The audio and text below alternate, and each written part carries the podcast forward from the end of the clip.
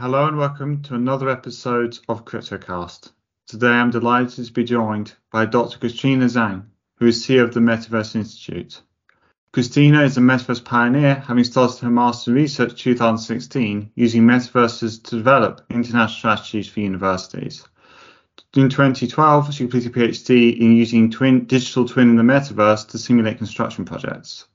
She has 16 years experience in turning ideas into high-growth business with global impact and extensive experience working with government ministers, university presidents, and business CEOs in the industry. She has sat on over 20 committees for UNESCO, the World Bank, the Commonwealth, the EU, and UK governments. She is CEO of the Metaverse Institute, which is a group of pioneers in the Metaverse, AI, smart cities, and assists organizations to improve the real world. Hi, Christina. It's great to have you on. Very nice to meet you. So just in terms of sort of setting the broad scene for people who aren't used to metaverses, can you give a background of kind of what metaverses are and why do people care about metaverses? Why are people interested? I think the whole idea about the metaverse is nothing new. And in 1992, there is an author called Neal Stephenson, and he is the one who coined the term metaverse in his science fiction novel called Snow Crash, where he envisaged a virtual reality-based successor to the internet. And in the novel, people use digital avatar of themselves to explore the online world.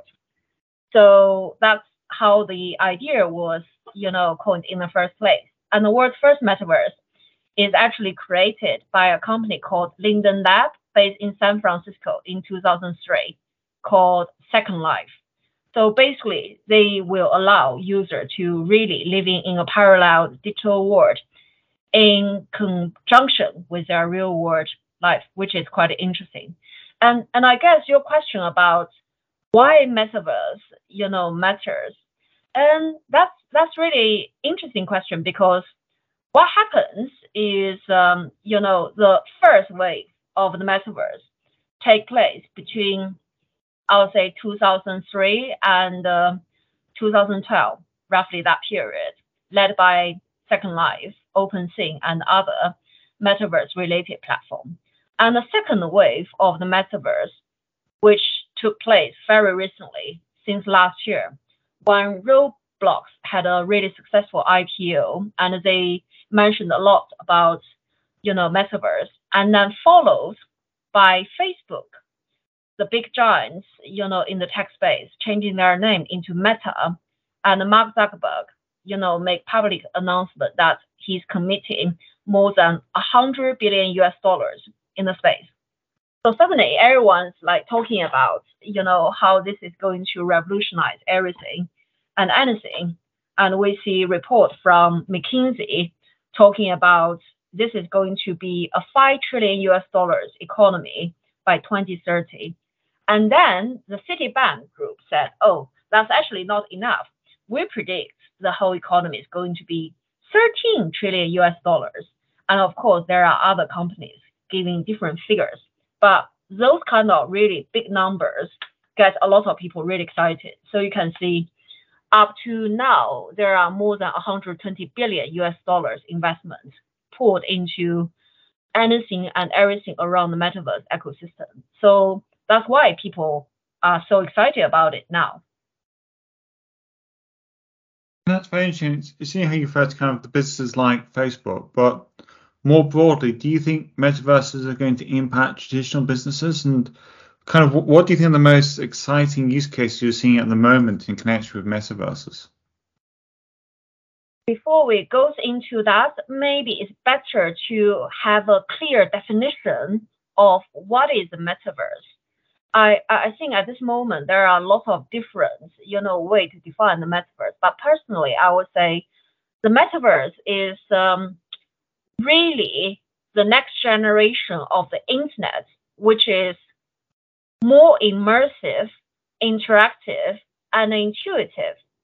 But the interesting thing about what happens within the metaverse space now is actually, instead of focusing on what Neal Stephenson has talked about when he coined the term focusing on VR. 40 years of that taking place. The metaverse now is actually become a convergence of a whole range of different technologies coming together. So what a lot of people talking about in terms of gaming, VR, are very tiny parts of the metaverse ecosystem. There is a really interesting concept about the 7 layers of the metaverse. And it's talking about all the way from IT infrastructure of the metaverse. So we're talking about 5G, 6G, Wi-Fi, cloud, semiconductor chips, GPUs, etc., all the way to the human interface. So we're talking about mobile phones, smart glasses, wearables, haptics, gesture, voice recognitions, neural sensors, and then to the decentral part, which is all about like edge computing, AI, microservices, blockchain, and then to spatial computing. So that's when we start to talk about like VR, AR, XR, multitask user interface, geospatial mapping, and then, you know, to the layer when a lot of us are really excited about the creators economy. That's when we having all the NFT, digital assets, e-commerce coming in, as well as like, you know, different gaming, esports, virtual theaters, etc. So I think we need to have this definition clearly defined before we go even further. But at this moment, what's really interesting is the metaverse should be the next generation of the internet, but how long it will take for it to take place is still a good question. That's very interesting to hear in terms of kind of the variety of different things that the metaverse can cover. Are you seeing kind of core issues that all these things kind of are facing, and other kind of challenges which the metaverses you think have in terms of to deal with at the moment in order to try and get widespread adoption?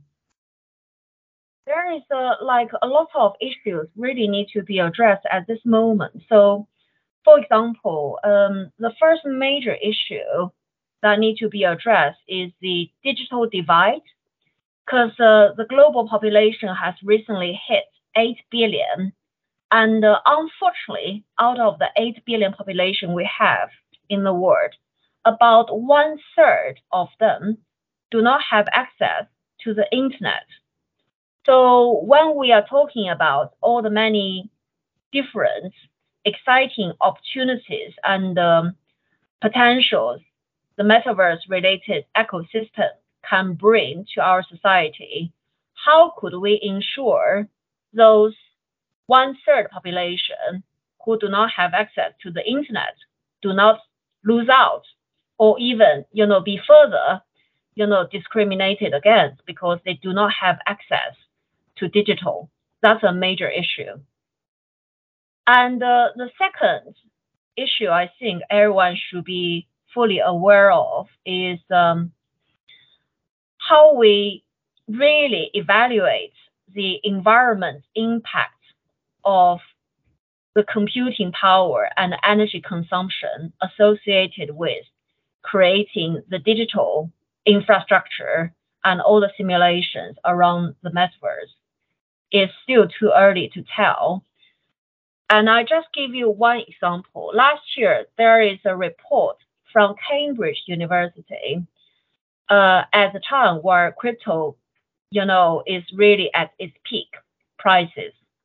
So what they found out is Bitcoin mining of around the world is actually more than the energy consumption of Argentina as a whole country. So you can see that can be really, really damaging. So what happens in response, the US President Joe Biden, you know, had some really, you know, strong wording regarding that.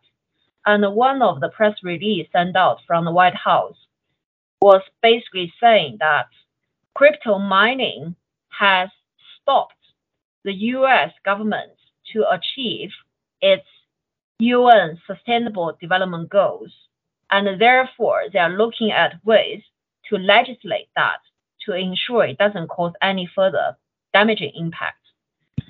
So digital assets is only one part of the metaverse ecosystem.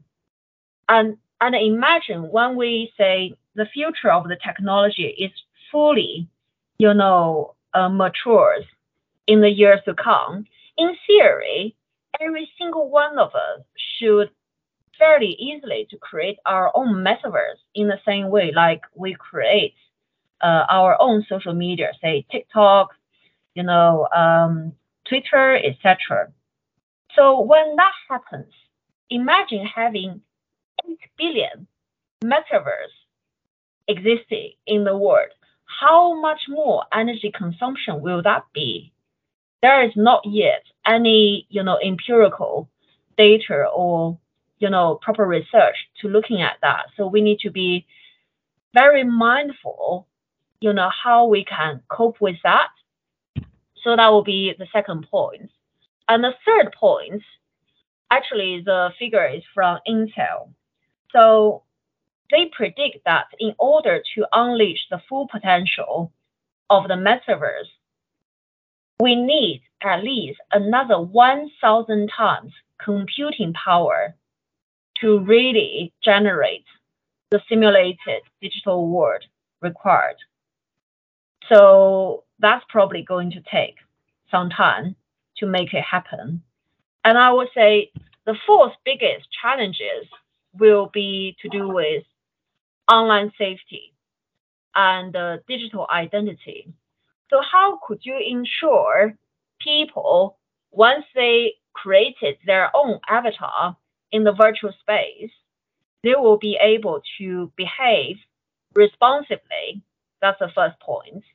And the second point is we know a large number of avatars will be generated by AI, especially linked with the most recent, hot topic on generative AI.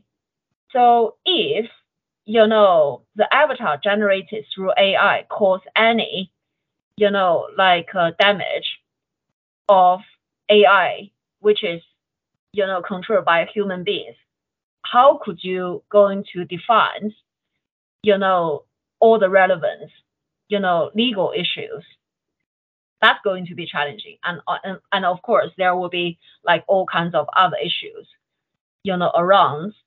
So especially with, a large number of the world internet is actually not indexed. And we call that deep net. About 95% of them, I think, is deep nets, which are not included by Google at all. And among them, I think another 5% is called dark net. And that's, unfortunately full of illegal activities. So imagine the metaverse is going to be the next generation of the internet, where we are only focusing on 5% of the next generation of the internet. So what should we do with the rest of 95, which are not even in people's, debate or discussion? So I guess it will take some time to really looking at all the risk and barriers and say, what can we do to really maximize the benefits of the metaverse and take it to the next level to create positive social impact to benefit people? Yeah. No, that's really interesting and in-depth breakdown of some of the challenges. Just maybe looking for the positive for a moment, kind of a bit of what do you see as the future of the metaverse? How do you see things developing over the next short, medium to long term? Now, there are two types of metaverse developing at the same time. The first type is mainly focusing on consumer-based activities. So we're talking about Roblox, Sandbox, Decentraland, Meta, etc. They are very much focusing on individual and user. And the other type of metaverse development is very much focusing on 2B So it's enterprise metaverse. So we're talking about like Microsoft, HoloLens, and Nvidia. They are doing a lot of, amazing work through digital twin. They have a platform called Omniverse. And of course, there will be like other companies, working in that kind of space. So what's happening now is, as you can see, there are reports from some media and say, some metaverse-related platform, they have not enough active consumers, working or playing or, doing all kinds of fun stuff in the platform. And I think one of the reports said like less than 30 active user on a daily basis, which is a little bit low. That's perfectly normal because we are in a recession now, and worldwide, a lot of countries are suffering from double-digit high inflation. And whenever the recession happens, consumers will try to cut spendings across all kinds of key areas, and entertainment will be one of the top areas they want to cut. So when you have all the, consumer-focused metaverse, platforms, you will see the numbers drop really massively. But my prediction will be maybe when the, when the recession is over, it will bounce back because at the other side, all the big investments, either from governments or from big investors, they are all focusing on the enterprise side of the metaverse. So there is a lot of investment goes into the IT infrastructure, things like 5G, 6G, Wi-Fi, and all the other things, as well as like quantum computing, because quantum computing, it has more than 158 million times, computing power than any supercomputer we currently have. And once quantum computing are in place, the whole IT infrastructure of anything we talk about around the metaverse will be completely transformed. So a lot of investment is going to that kind of space to lay the solid foundation of the metaverse. And that's developing really solidly. And I remember, for NVIDIA, for the digital twin they have provided for enterprise solution, they already got more than 300 big corporate worldwide working with them to looking at all kinds of real-world simulation. So that's like developing really fast. And recently, I think Microsoft has signed an agreement with Accenture to also looking at different digital twin applications. So there will be lots of big players who are all jumping into the enterprise metaverse environment. And their focus will be very solid long-term infrastructure of the IT environment of metaverse. So when they are doing that, in maybe, let's say, 1 year, 2 years time, when the recession is over, because the IT infrastructure of the metaverse is so much better than we are having now, so the consumer side facing like metaverse will benefit tremendously from this enhanced IT infrastructure. And as soon as, the recession is over, there will be suddenly a huge explosion of consumer-related metaverse start to flourish. And then it will be a very interesting, interaction between the consumer side of the metaverse and the enterprise side of the metaverse. They will develop hand in hand moving forward. So I think the future will be very bright, but I think the immediate term might be a little bit uncertain. Yeah. Thank you. That's been interesting. I'm afraid that's been that's what we've got time for. Thank you for sharing coming on. It's been absolutely fantastic and interesting to listen to. If anyone listening would like to reach out to Christina, her email is Christina, that's CHRISTINA @metaverse-institute.org. Thank you for Christina coming on. Thank you for listening to our latest podcast. Gunner Cook has a market-leading blockchain, crypto assets and DeFi team, providing legal advice across the whole of the blockchain ecosystem. Our members have been heavily involved in helping shape the legal and regulatory framework for blockchain and crypto assets from the start, meaning that we have an intuitive understanding of our clients' needs and can provide focused, pragmatic advice at predictable cost. For more information, please visit our website. Thank you again.